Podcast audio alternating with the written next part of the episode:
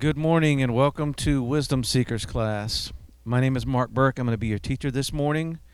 And um, for those of you that are going to be watching this later, um, you'll have access to the handout in the archives. Um, the title of this uh, this morning's teaching is um, um, Apostolic Words to Sons in the Faith. And I've really been thinking a lot about this over the last uh, number of weeks. And the other night, I was just doing some um, some study before uh, you know went to bed. Like most of you, you probably you know try to read a little bit before you go to sleep, which is always a good practice. Um, and as I began reading um, in First Timothy, there were there were a couple of verses that really spoke to me in a way that I had not really um, thought about much, and it's related to the topic here. And I think I had done some previous teachings, and I can't remember exactly when it was, but it's been several weeks back where I had some of the things on this page, but I didn't get to those. Uh, but we're going to look at some of those uh, verses and passages this morning. But um, as a people, we have to be very careful what we allow in through our eyes and, and, and, and what we allow to come into our um, our ears, what we hear. It's so important because um, there are all kinds of false teachings that are in in the Christian church, and you know if you if you are on Facebook, you can find it doesn't take you very long at all to really find a lot of nonsense that's out there, a lot of babble thing. It's just a lot of chatter and it's not scriptural. And I want to give you an example of one that came across my feed last night, just last night. And again, I'm not speaking, you know, bad towards an individual, but we do have to weigh what we hear, and we weigh that against Scripture. So, this particular post, it was it was short, but this person was going on a rant about saying that the word Christian is satanic. And immediately, I, I was just, I was just like, are, are you kidding me? Did I read that wrong? So I stopped and I looked at it again, and then I start looking at some of the comments from people. Some were like, um, and and and the, and the rest of the statement. Let me, let me finish it. Was um, this is what's wrong with the Christian wor- church it didn't make any sense at all. It was it was senseless, meaningless. And so I thought, you know what? The first scripture that came to mind was they were first called Christians where in Antioch. So I you know I said I'm just going to post that verse. And that's what I did. And so several people started chiming in and going, you know, liking it and saying, thanks for putting this on here because it, it uh, the Christian Christian the word Christian is not satanic. I mean, real basic principle. And I'm thinking, this guy calls himself he's in a third world country, calls himself a pastor, and he's saying the word Christian is satanic. Well, probably of the satanic church, probably, but um, I mean things like that. I mean, it's just it's so blatant. But then you've got you know teachings that have a uh, a little bit of truth, but then there's error mixed in with it, and that's where you get heresy. And um, some of it's very subtle, and so we just have to be very careful, and we need to alert one another to these types of teachings. And um, the Apostle Paul was very, very specific with his son in the faith, Timothy. He was instructing him and charging him and giving him apostolic words and mandates and telling him, you know, guard over this, shun this. I mean, he's using avoid this, and we're gonna we're gonna look at this, and and I know it's really important too that we don't. We we need to do these things among the sons in the faith. We're not just going out trying to you know rip up somebody you know it's it's our motivation is not that it's we need to alert one another when when when we see or hear or somebody's welcoming a certain type of ministry into the network You know, that kind of thing. We, ha- we have a responsibility over that as individuals, and when we see it, we need to start to address it.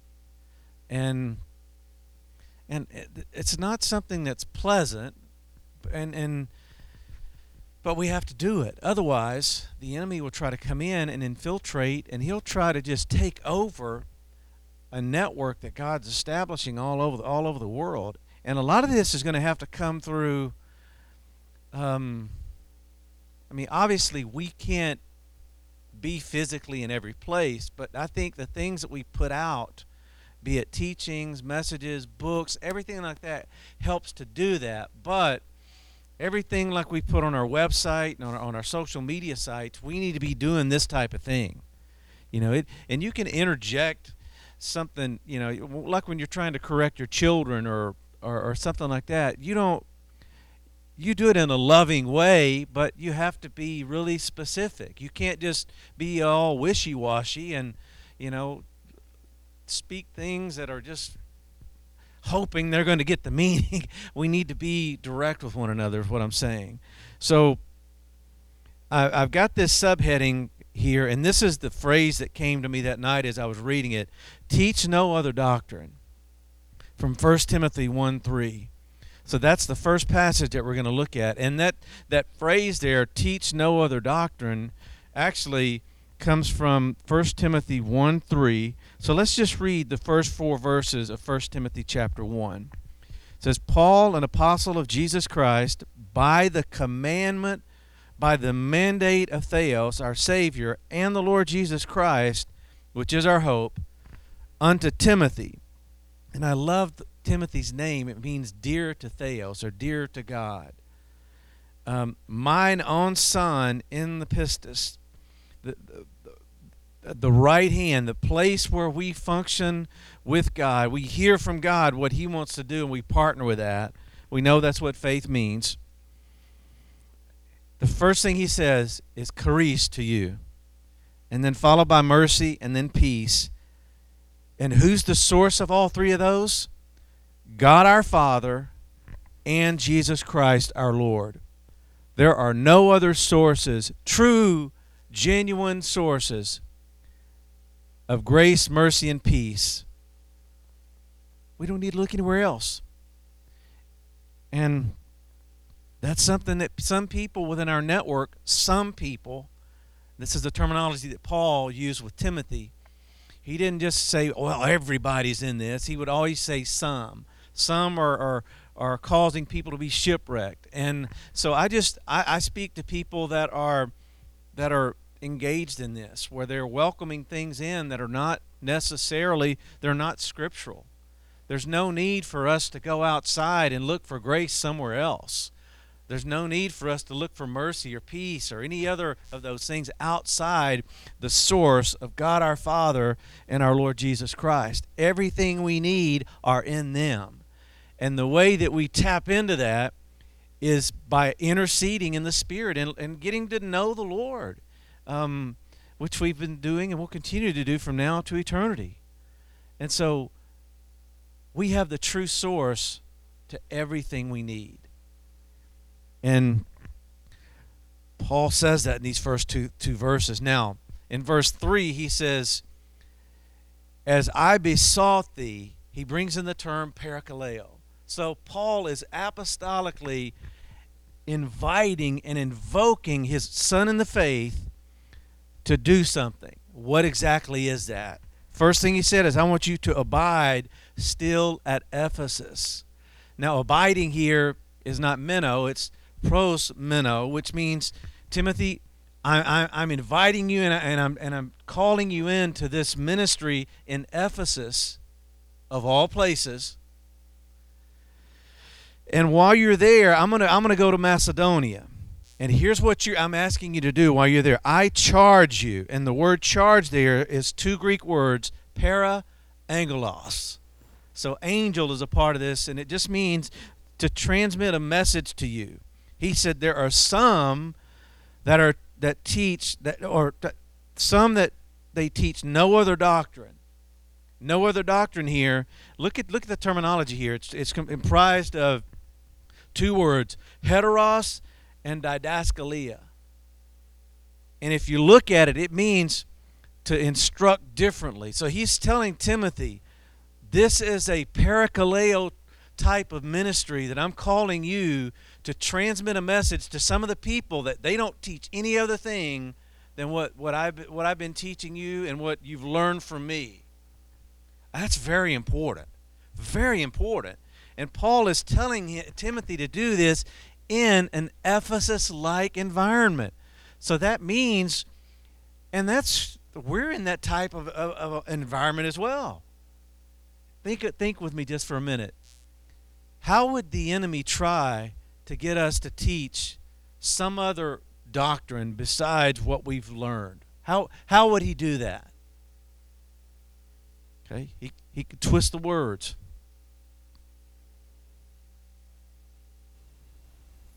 One thing that comes to my mind is he could get people to try to feel like um, they need something further from another source. Like they're weary of the word or something. Okay, weary of the word, or um, Well, I think there's an, there's an iniquitous, iniquitous compassion that is really, um, infiltrating the young generation.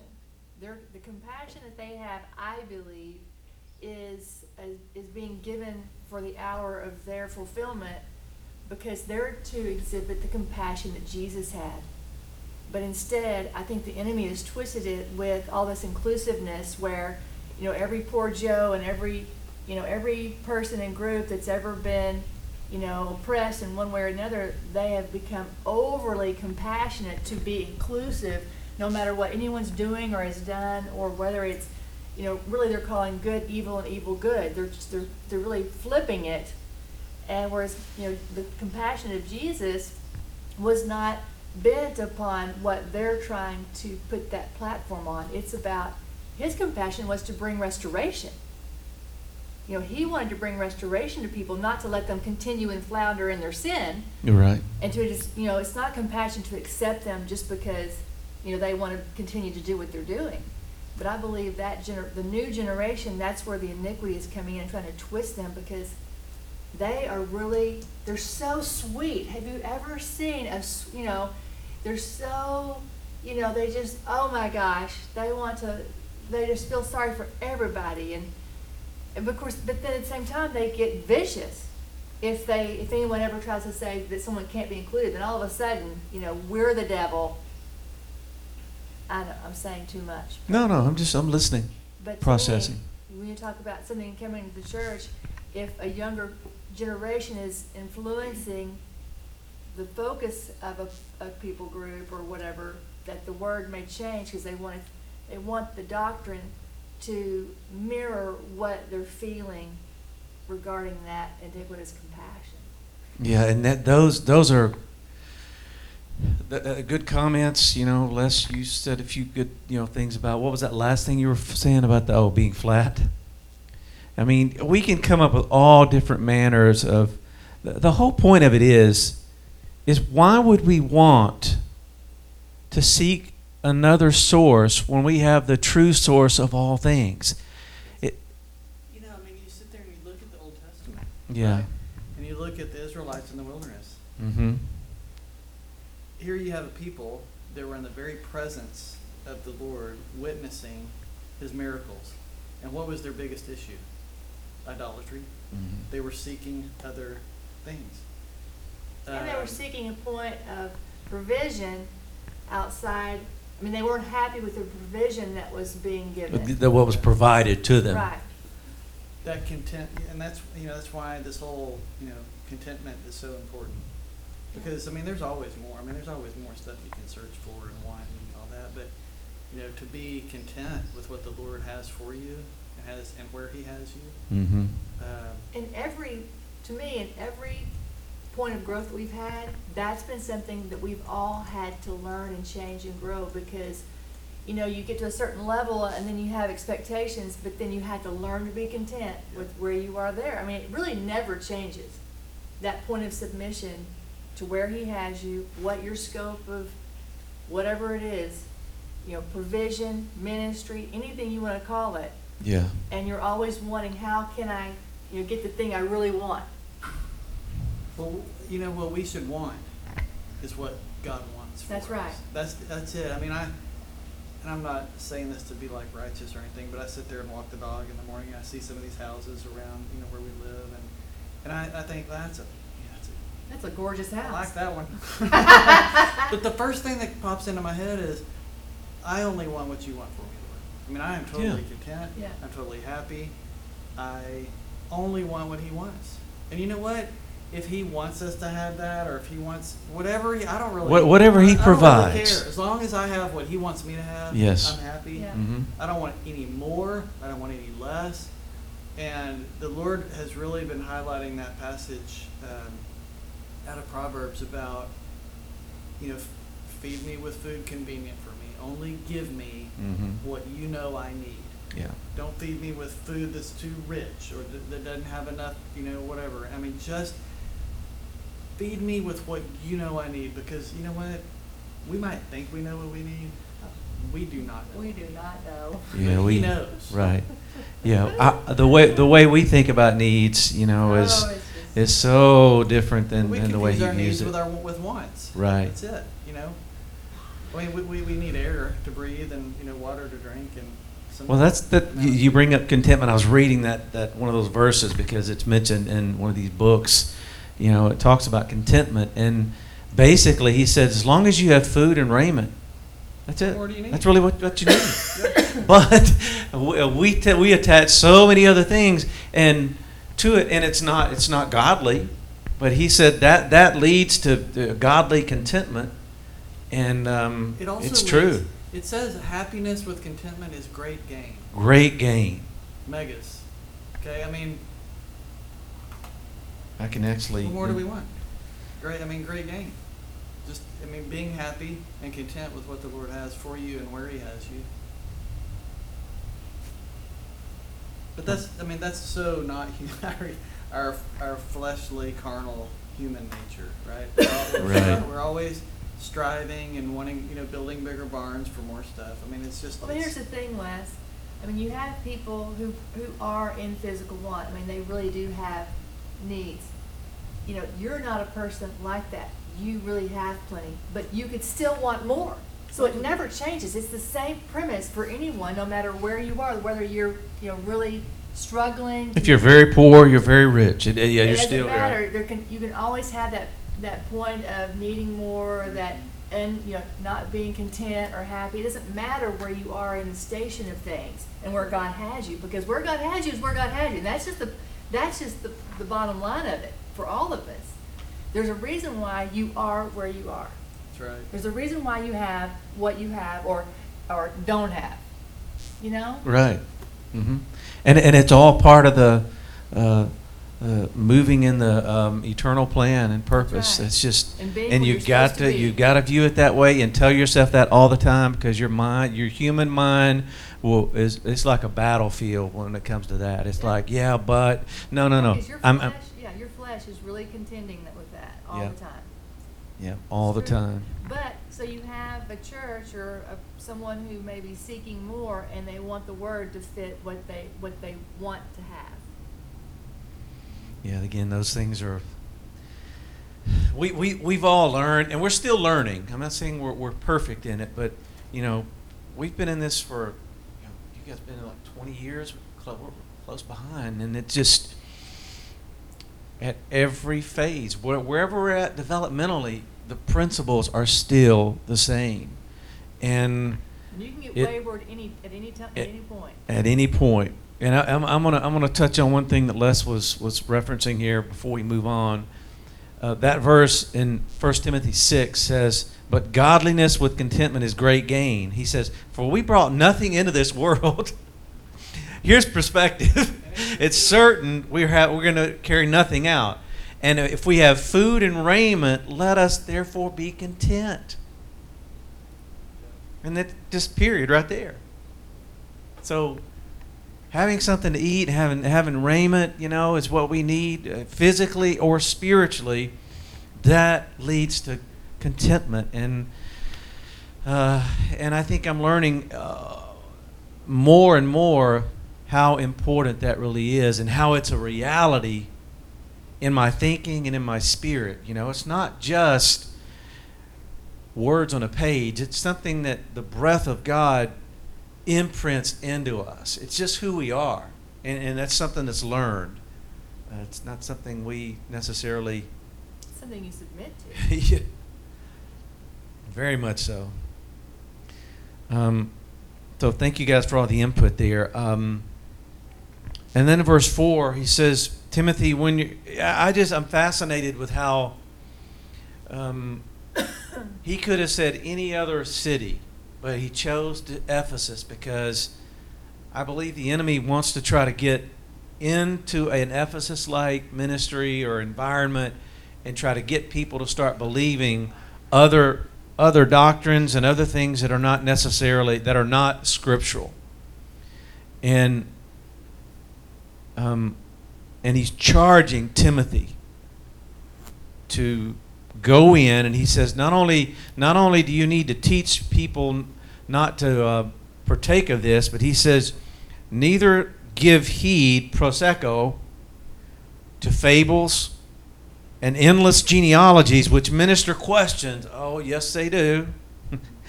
They're, I'm not, nothing against ancestry, but you know what? That could that could kind of plop right in there with endless type of genealogies where people. I mean, there are some people that are just taken away by that.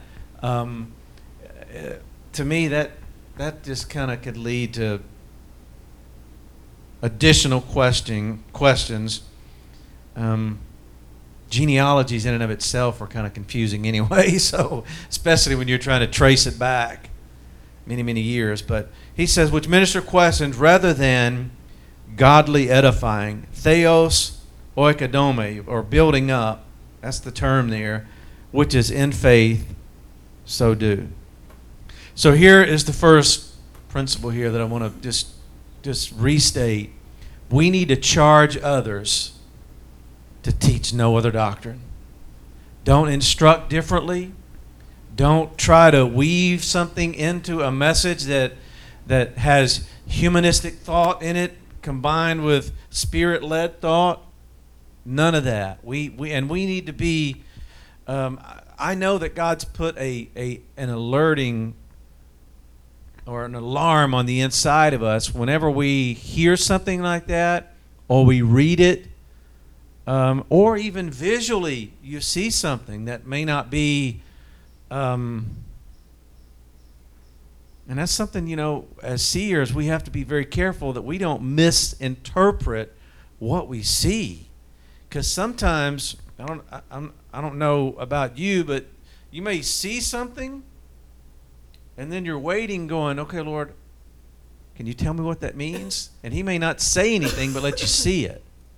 But then there's other times where you see something and you hear explanations of what's actually going on. But everything that we, we just have to be very careful, is what I'm saying. All of us. We are in Ephesus. And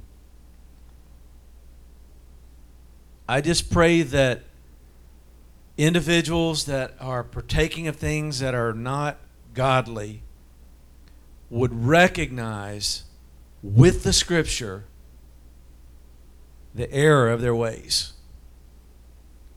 And people know when you are being very genuine and they know when, when, when the motivation within you is correct.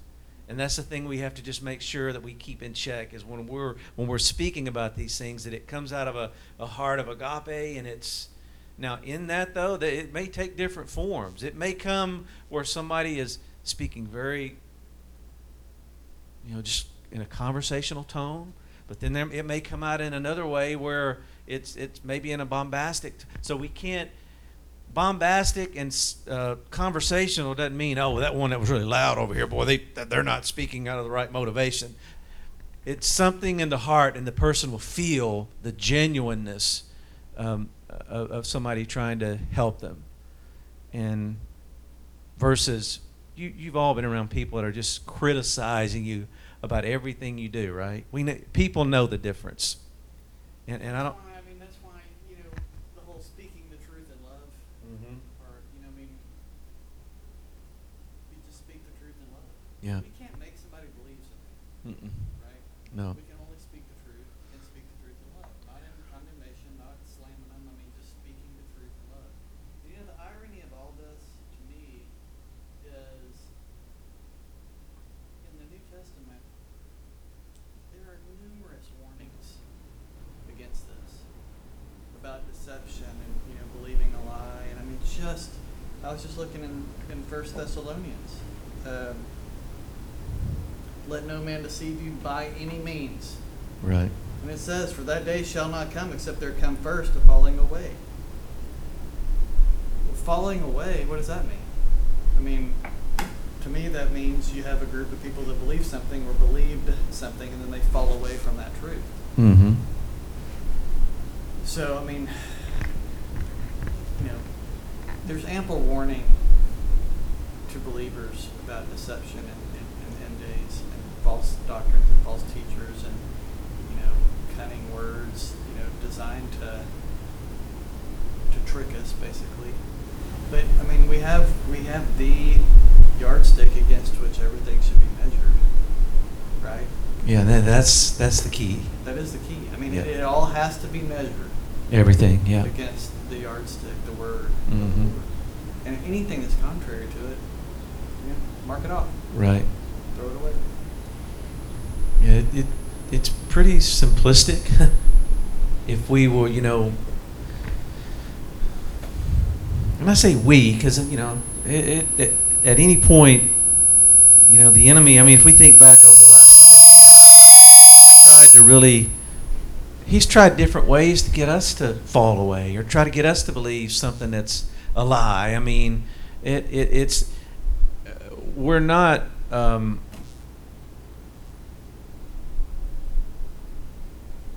we're all going to experience it to some degree, but we don't bite on it. We don't just say, you know what?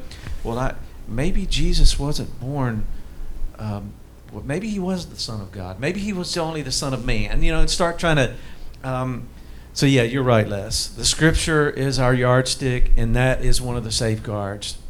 No matter what we see in vision, no matter what we experience, if it's if if if if you feel like you're in a, in a, in a heavenly place and you think the name of it is Kalamazoo, it's not of the Lord because that's not in the scripture. So, um, some of these people that are naming these places, I know, I, I feel like I know what's happening. I feel like they are misinterpreting. We know that Yasu City is in the city. yeah. oh boy, I'm not going to tell you That's what I'm where really everybody thinking goes about. to knock over the Piggly Wiggly. yeah, Piggly Wiggly. Uh, uh, so I have to use that reference all the time. yeah, and Trish Trisha took a picture of a Piggly Wiggly that was uh, still um, uh, not open, but it was still there, the sign, and sent it to him one time. It was funny. Um, so yes, we just need to let the Scripture be our, our final guide in that. Now, 1 Timothy 6, 3 through 5, this same phrase, teach no other doctrine, is mentioned again. Uh, and in, this is in the context of um, the Apostle Paul is speaking to masters and their servants, but the principle is still here. He said, If any man teach otherwise or instruct differently, and consent not to wholesome hygenologos words, and these are the words that are, that are sound, that are healthy, that are purposeful, they're uncorrupt, even the words of our Lord Jesus Christ and of the doctrine which uh, is according to godliness, he is proud, knowing nothing, doting about questions and strifes of words, wherein comes envy, strife, railings, and evil surmisings. I think there's fourfold, four things there. Perverse disputings of men of corrupt minds, and he says they are destitute of the aletheia, supposing that gain is godliness. And then the Apostle Paul says when you encounter these types of individuals, um, he says you withdraw from them. So, this thought that I've heard from different individuals, or you know, just read about, or you hear on the internet about we, we about how you shouldn't separate yourselves, and uh, that that's just really not true. Depending on the context, like in this case, Paul says, yeah, you need to remove yourself away from this.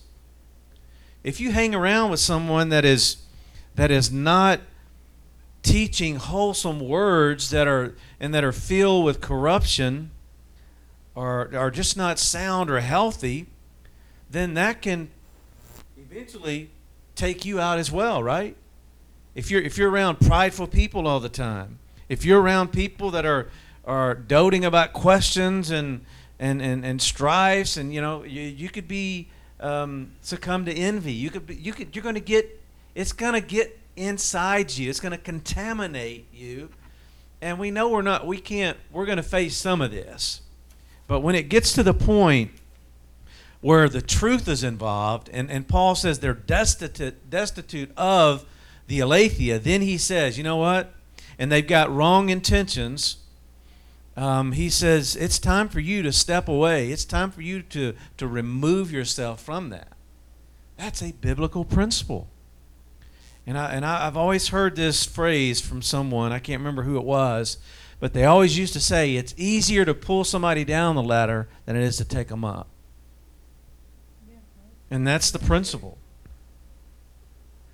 Um, and boy, I'm thinking of someone right now that used to be a part of our network. And it just grieves my heart to know that they've allowed certain influences to come in and remove them. And they are getting ready to make some of the most important decisions in their life. And I stand back and I go, Lord, it does not have to, it doesn't have to be this way. You know, I'm, I'm going to bring up an example here. I'm not going to use any names, but one of the most important decisions people make is their marriage partner. I think you all would agree to that. And this walk that we're in makes it even that much harder. much harder. And I, am speaking from a, um, from a marriage status. And, and, I try to think about, you know, all through the years, you guys are probably thinking about different ones that were eventually, uh, they allowed that to be their driving force or that just kind of eventually pulled them out. They got involved in, in relationships that maybe they shouldn't have. And then things happened as indicators of like, it never should have happened, but it did. Um, I pray for our young people. I pray for people within our network that are uh, single. And because I know if the wrong decision is made, it's going to be terrible. It's going to be rough. And I know, you know, look around, I'm thinking, well, there's not a lot of young people. That's one thing that, you know, they point to is like, well, there's not really anybody here to choose from. Well, I get that. I mean, I, I see that. Um, but you don't want to get involved in a relationship that would end up in divorce three or four years later, and then you got two kids in the mix, and then see you don't want you want to do that. And I remember this many years ago. It's been over 20 years ago. The Lord showed me in a dream, and I know you got to be careful with these things, and you don't prophesy about certain things or uh, unless you're absolutely certain. And that particular night, I didn't go to bed wanting to dream about somebody that was supposed to be getting married, and if they did, they were going to be ended up divorced. That was the dream. The marriage was just around the corner. Yeah, exactly. And I'm thinking, Lord, what do I do with this? I didn't want this. I don't want to say anything. I was just going to pray about it, you know. But what do you do? It just, it, it, just kept getting stronger and stronger and stronger, and it would not go away. And I'm like, so as it intensified, I, okay, this must be your way of saying I need you to say something to this person, not knowing 15 years from that point that there would be a divorce and that there would be two kids involved. And I'm like, okay, Lord. So I approached the individual. Just I just shared the dream, nothing more, nothing less. That's it, and um, left it at that. Of course, there were some words exchanged, and I just I just stood there and I took it. Like, I mean, what are you going to do? And um, so, about five, six years ago, I, f- I get a message. I forget how it was. I think maybe it was on Facebook. They're single or whatever. And uh, they ended up just like the Lord revealed in the dream that there was going to be a divorce and that there are going to be kids involved. And I got the opportunity. This person lives in my hometown, and I got the opportunity to go and sit down 15 years later and talk to the individual and or her parents. And I was, um, we still have a great, you know, relationship. Um, and, and so I bring that up to say marriage is so important, you know, as we're, as we're discussing with the, withdrawing ourselves away. You know, I would not even even venture to think about involving myself in relationship if it was not directed in this in this walk. It, it's, people are setting themselves up, and we I've heard all kinds of arguments with this. You know, well, there's there's not anybody here my age, and people start thinking with the wrong parts of their body at this point. Uh, I'm just being graphic because I think that's what the driving force is. And then they start quoting scriptures. Well, Paul said it's better to you know marry than to burn, and and then you go down the whole whole thing here. And but but then you look not critically at some people that we we've known dearly here, where that same same thing has happened. Um, so why am, why am I saying all this? My heart is really really concerned about people in the in the in these situations and I try to think, okay, if I were in their shoes, what would I do? How would I respond? Would it be would it be difficult? Absolutely. So let's move on. It's just it's really important. It's very important. You know, when Trish and I we didn't even start we and I, I here's here's how I think it should work out. Start out as friends. Let the friendship lead into a relationship because when you're friends with somebody you don't put up any kind of camouflage. You you're just who you are right? And you, people need they need to see that side of you.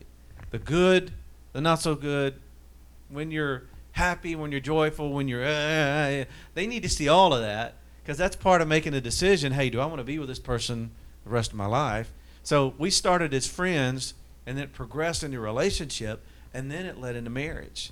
I think that's a good good way of looking at it. But we did not start dating until we were both Christians and we were spirit filled at that point. We just didn't do it. And we were both we had both been praying about it and we knew that we were to be together. Um, some of these some of these things right now that these people I'm talking about, one particular person one is a Christian, the other one it doesn't even believe in God at all. I'm thinking, why are you even withdraw yourself is what I'm thinking. And they think they're going to be this person's savior. They're, it's, it's their, their, it's not going to work. And so that's all I'm saying is if somehow you've gotten this message and you're you're listening to this, Well, just be very careful. Stacy. I don't want to prolong this discussion, because I know you want to teach these verses, but I did know someone who, who grew up in a strong Christian family and met someone and dated someone that was not a Christian. And, but they did, you know, they began to develop feelings for one another, and he really began to pursue her, and she said, you have to become a Christian on your own. We know this person and she would not she wasn't going to enter into marriage with him until he had figured out his own beeswax and Yeah. i respect that is a strong person who can with withhold themselves from Mhm. fulfilling even maybe her own feelings because maybe she was in love with him too but she was like you gotta you gotta figure out your business but i cannot marry a person who's not doing this Right. And um, that that astounded me. That point of that kind of maturity in such a young person. But you know anybody that's doing this, that's the advice I would give them to say, yeah, you you need to. That person needs to find who they are in the Lord, not through you, not hanging on you, not you know depending on you for that relationship. They've got to figure it out for themselves. Mm-hmm. But I think it's a dangerous thing to enter into that covenant with an unbeliever. The Bible clearly doesn't say you can't marry someone who's not your race, which is how they like to interpret that. Right. It has everything to do with what you believe, Absolutely. Mhm. period. Exactly.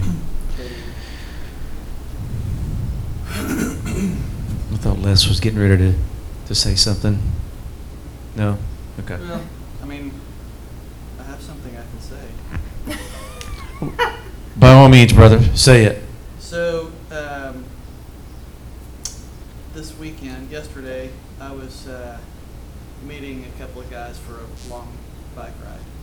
And I was over by Richardson Bike Mart right off of Garland Road, and you go up the road right there, and there's all these churches like St. Bernard Christian Church, and then the United Methodist Church, and there's a church again. And so we usually meet kind of on that road, you know, just kind of go up and back and wait. And um, there was a church sign uh, from from uh, a Methodist church right there. And on the church sign, I took a picture of it. It says, "Love." Just listen to the word, the verb. I mean, the verbiage, the words here. Love is the energy that sustains the universe. Okay? Love is the energy. So, so I'm, I'm big about words. You know, energy.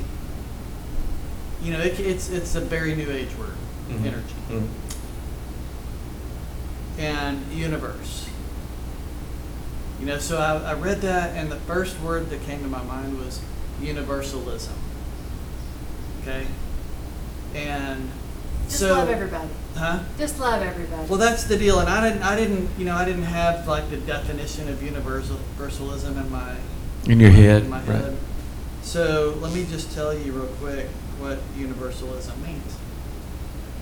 It's a philosophical and theological concept that some ideas have universal application or applicability. A community that calls itself universalists may emphasize the universal principles of most religions and accept others in an all inclusive manner. It is centered on the belief in a universal reconciliation between humanity and the divine. Now, this to me is an oxymoron because it says Christian universalism. Well, that- that's an oxymoron. yeah. Christian universalism is focused on the idea of universal reconciliation, also known as universal salvation. It is a doctrine stating that every human soul will ultimately be reconciled to Mm. God because of divine love and mercy. Okay? And you were talking about this young generation, how they love everybody, they want everybody to be included. Mhm. This is a tactic of the enemy. Right. This is a tactic of the He enemy. wants to circumvent what that generation's calling is in the end days. Absolutely, because you know it. Look, when we run into this stuff, you know the Bible says there's a heaven to be gained and there's a hell to be shunned. I mean, there are two places, and you're Oh, going yeah. one of them. Right. That's right. We're not all meeting in the happy middle. No, there, there's, there's really, there's no middle at all. There's no middle. It's not there at all. Not a warm place. It's either No. hot or comfortable. Yeah. you know, so, but but that's that's from me. I mean, if, you know, a United Methodist Church. I mean, a lot of these churches are going through their problems, of course, but you kn- you know who that's from? That quote, Is that from the, Richard Rohr. yeah. I was gonna say, it sounds like a lot of his theological, um, and we're gonna, we're gonna touch on, I'm glad you brought some of that up, but, you know, we, we have to, we are told by the Apostle Paul that we need to study and we need to be aware of what's going on. And he said, he made it very personal. It's not just for pastor to study hours. We, we need to, and it's not, it's not the amount of time, but it's the, the quality of the time that we have because, you know, that's, that's his main role here, so therefore he can spend more time doing that. But you know, you may have you may have only 15 minutes one day. That's better than, than no minutes at all. But we need to study ourselves so that we can show be approved unto God. And I remember speaking to a Roman Catholic about that one time. I said, "Do you study?" And it was like I asked a, a, just a crazy question. I said, "Do you study the Bible?" And she said, "Well, no." Uh, I said, "You do believe the Bible, right?" Yeah. I said, "Well, Paul said here, you need to be studying." Oh, well, the priest. I said, uh, no, no. He didn't say anything. It's just for the priest. In fact, you are a royal priesthood, and you don't recognize your identity and your calling. So I started speaking to that. So a lot of the things that we're talking about, be it the, these quotes from from it doesn't matter who the quote is from, we still have to look at it. And it's one thing if you get up here and you accidentally use a misuse a word or say we're not talking about that. We're talking about deliberate um, statements that people know are not scriptural or maybe they don't know, whatever. It doesn't matter. Everything needs to be filtered through the scripture. So let's look at, wow, and it's, yeah, I may have to do a two parter maybe this afternoon, record it or something. Uh, let's look at some of the oppositions where Paul the Apostle specifically named specific individuals, just like we just exchanged here. Remember, we're it's among the network, it's among the sons in the faith. That's what we should be doing. Totally. What? We, we, we, we- we have, if we can't, if we don't talk about this stuff. Exactly. Ourselves, I mean, we, we have to do that. We have to be mature enough, strong enough, thick-skinned Exactly. enough. I mean, we, we have to do We, that. we have to, We have, yeah. we have a, we have an obligation to do that. Exactly. Sorry. No, no, that's good. We, we need that's we need to be this way. We the, the passion of the Lord within us needs to come out with this stuff and say, you know what? No, that is not the truth. I mean, you look at Jesus and the disciples. I mean, they got together and talked about stuff all the time. And he addressed things in them too. They were bringing in, and he's like, no, Yes. no, we're not going there. He did. Right? I mean, Yeah. again, you know, again, it's He's our- doing it for our own good. I know. I mean, it, his, his intention is not to be critical or that's that's man's motivations. His motivations are good, perfect, and he knows what's best for us. So here in 1 Timothy chapter 1 verses 18 through 20, Paul mentions uh, three different individuals by name, Hymenaeus, Alexander, and Philetus, and he says, Timothy, this charge or mandate I commit unto you, son Timothy, according to the prophecies which went on before thee, that you might war a good warfare, holding faith or echoing faith, and an agathos conscience, and that, that just means um, um, out of a uh, the pursuit in the agape, you're going to have perceptions and understandings and awareness, and out of that, he said, there's there's some that have put away, they've rejected concerning the faith what what's coming from the right hand, and it's caused some to be shipwrecked. Shipwrecked is, is an interesting term because it speaks of like being out in the middle of the sea, not having direction, not knowing where you're at or how to navigate, or, or even sinking almost. All of those are there. And Paul is telling him, he said, These, and, and he says, of whom Hymenaeus, which his name means uh, God of weddings, that's, I, I found that very interesting. And Alexander, who his name means man defender. Look what Paul says here. This, these are stout words. He said, These men that I'm naming to you, I've delivered them unto Satan. So I just kind of had this thought this morning as I was in the uh, sanctuary praying about this. And I thought, really, what, is, what does this mean? It simply means it, it, it got to a point where the Apostle Paul, there was nothing more he could do.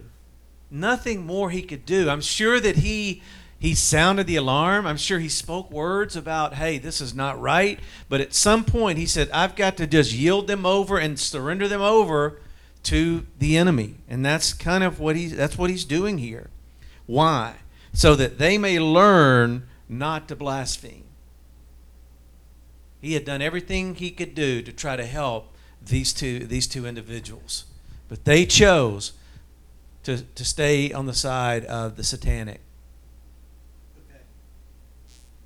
Paul delivering, what is, what's the word? Uh, I delivered them over unto Satan. That is scriptural. Yep. Because in Romans one twenty-eight, it says, and they did not like to retain God in their knowledge, God gave them over to a Reprobate reprobate mind. to do those things which are not convenient, being filled with unrighteousness, yada yada yada. You know, I mean, that's that is, you know, that uh, I mean, Paul's acting in a biblical manner. You know, so And, he, and he's charging um, Timothy. He said, This is a mandate. This is an have to do it. apostolic mandate that I'm telling you you need to do. Yeah. Just like he did in the first, uh, you know, about charging him to, to go to those some and tell them, don't you teach anything differently than what already been laid out for you. Yeah. I mean, that that's passion. That to me, that is true passion for the people of God. When you can go and say, you know what, somebody's doing this and instructing you differently. This is not the, this is not correct.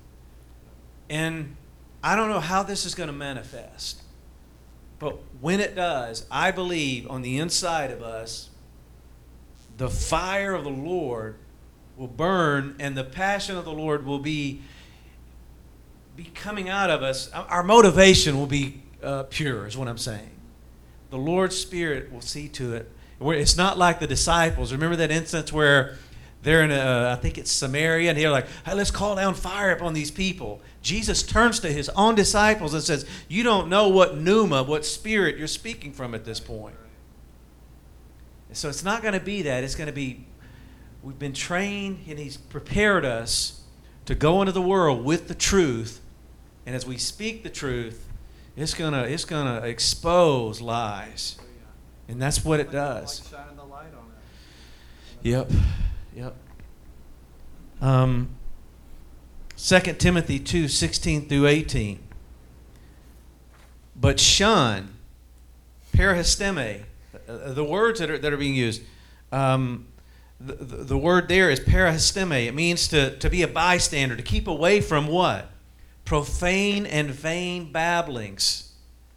Kinophoneo, and it means empty sounding or fruitless discussions. Why? For they increase, and the word increase means they drive forward, they, they bring advancement and growth unto more ungodliness.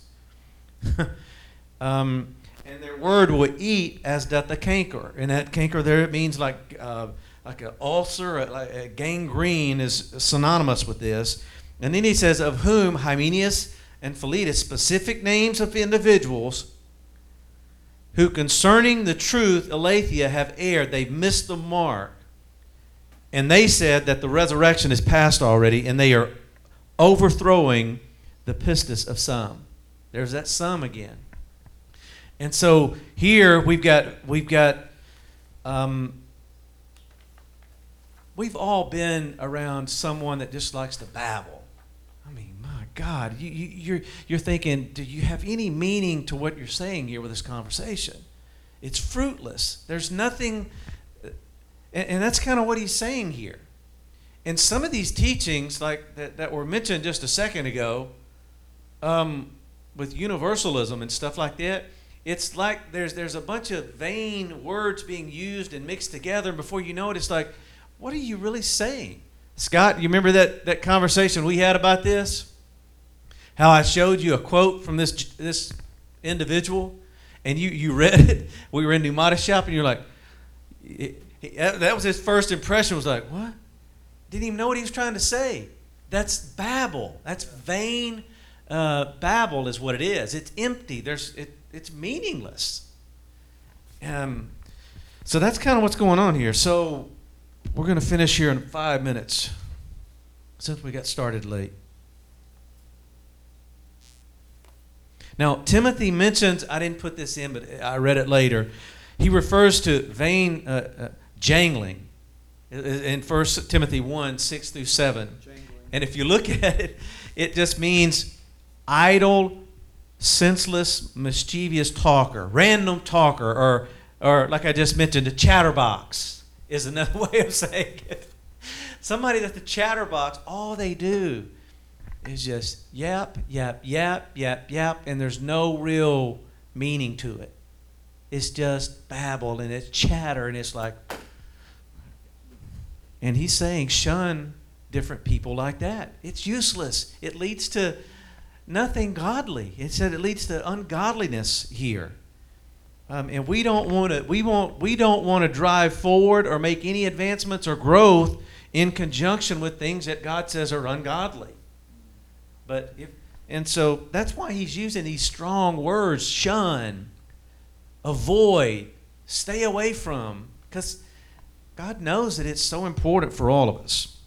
So vain babblers and opposers in 1 Timothy 6 we're on page 2 here at the very top verses 20 and 21. O Timothy, keep philasso that which is committed unto your trust, avoiding profane and vain babblings. There it is again.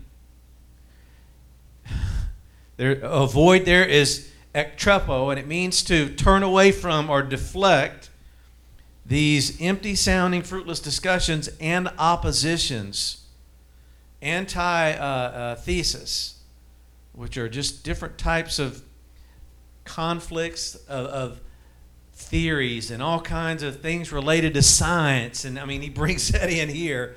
Um, uh, so called, which some professing have erred concerning the faith. And then he says, Charis be with you. And he stamps it by saying, Amen, which stems from Aman in the Old Testament, staying at the right hand, or saying, This is a word from the right hand. And so I'm going to stop there. But wow, the apostle Paul was someone that was really he was he was really skilled at doing this. And he loved the Lord and he loved the people of God, but when it came time to apostolically give words to his son and son son in the faith Timothy, he was very very direct and he told him exactly what to do, how to do it. And you know what? We are the same. We're in that same walk. We are called to expose the enemy and all and his lies. And I just pray that the Lord will help us all when that time comes that we'll stand firm and we'll speak his word and we'll use his word to show people the true pathway and how they're to walk in it. And so I'm done. Anybody have any concluding um, comments or, or remarks you'd like to make? I've made mine along the way. Fran, do you have anything you'd like to say or? Well, this, uh, you know, we've, we've been all, uh, been around people who have a way of not listening to you. Mm-hmm. You might be trying to impart something that they won't listen to. Mm-hmm. They're so busy making up their own speech, what they're gonna say, and telling you the stuff that they interrupt constantly. And you can't, it's hard to reach someone like that, and you that's a vain babbling. You know, that's, and they're, you're buffaloed by it, I mean, you're just, you're put off by it. But there's nothing that you can do about it if they won't listen to you. You know, and they're trying to, of course, change your mind, what they're doing. Mm-hmm. But, uh, and sometimes it can be, you know, it can happen to them through loneliness or through some other, I don't know, what may cause the vain babblings to happen. Mm-hmm. But it's, it's people that you would think of that knew better, had always served the Lord, had been uh, busy in the ministry, not preaching, but teaching and Sure. singing that sort of thing. So I'm not talking about people off the street, I'm talking about believers. Sure, right. And, but they still, that you can't reach them, you can't get them to see what's going on. Mm-hmm. You can't get them to see the truth, and it divides that truth. That's what Second Timothy is talking about, you know. Mm-hmm. It, it, it's, it's dividing. Yeah. When you can't help somebody, you have to just leave them alone. Yeah, that's that principle where the Apostle Paul, you know, and it, it's very similar where he said, I've done everything I can do. They're delivered over to the enemy. I, I can't. Yeah. Um, and only God knows when, when that, I mean, it's, it's just really sad. It really is because we, um, submission and humility is a part of this pathway. It's a major part. And at every phase, God's trying to humble us and get us submit to His, not, He's not forcing us, but He wants us to submit to His plan and His purpose. That's it. That's it. I don't have, it's not my plan, it's not my purpose. I don't have to figure out the, the parts of it. I just have to listen and follow his directives. And, um, you know, some in the church, they say they want to hear, but they've got deaf ears. And so, Lord, thank you for the opportunity to share. Um, I just speak blessing over those that are going to listen to this or uh, in their archives later. And, and may you just open your heart to us all in new ways as we move forward in the next phase of our development. We praise you, we give you thanks, and ask it all in Jesus' name. Amen.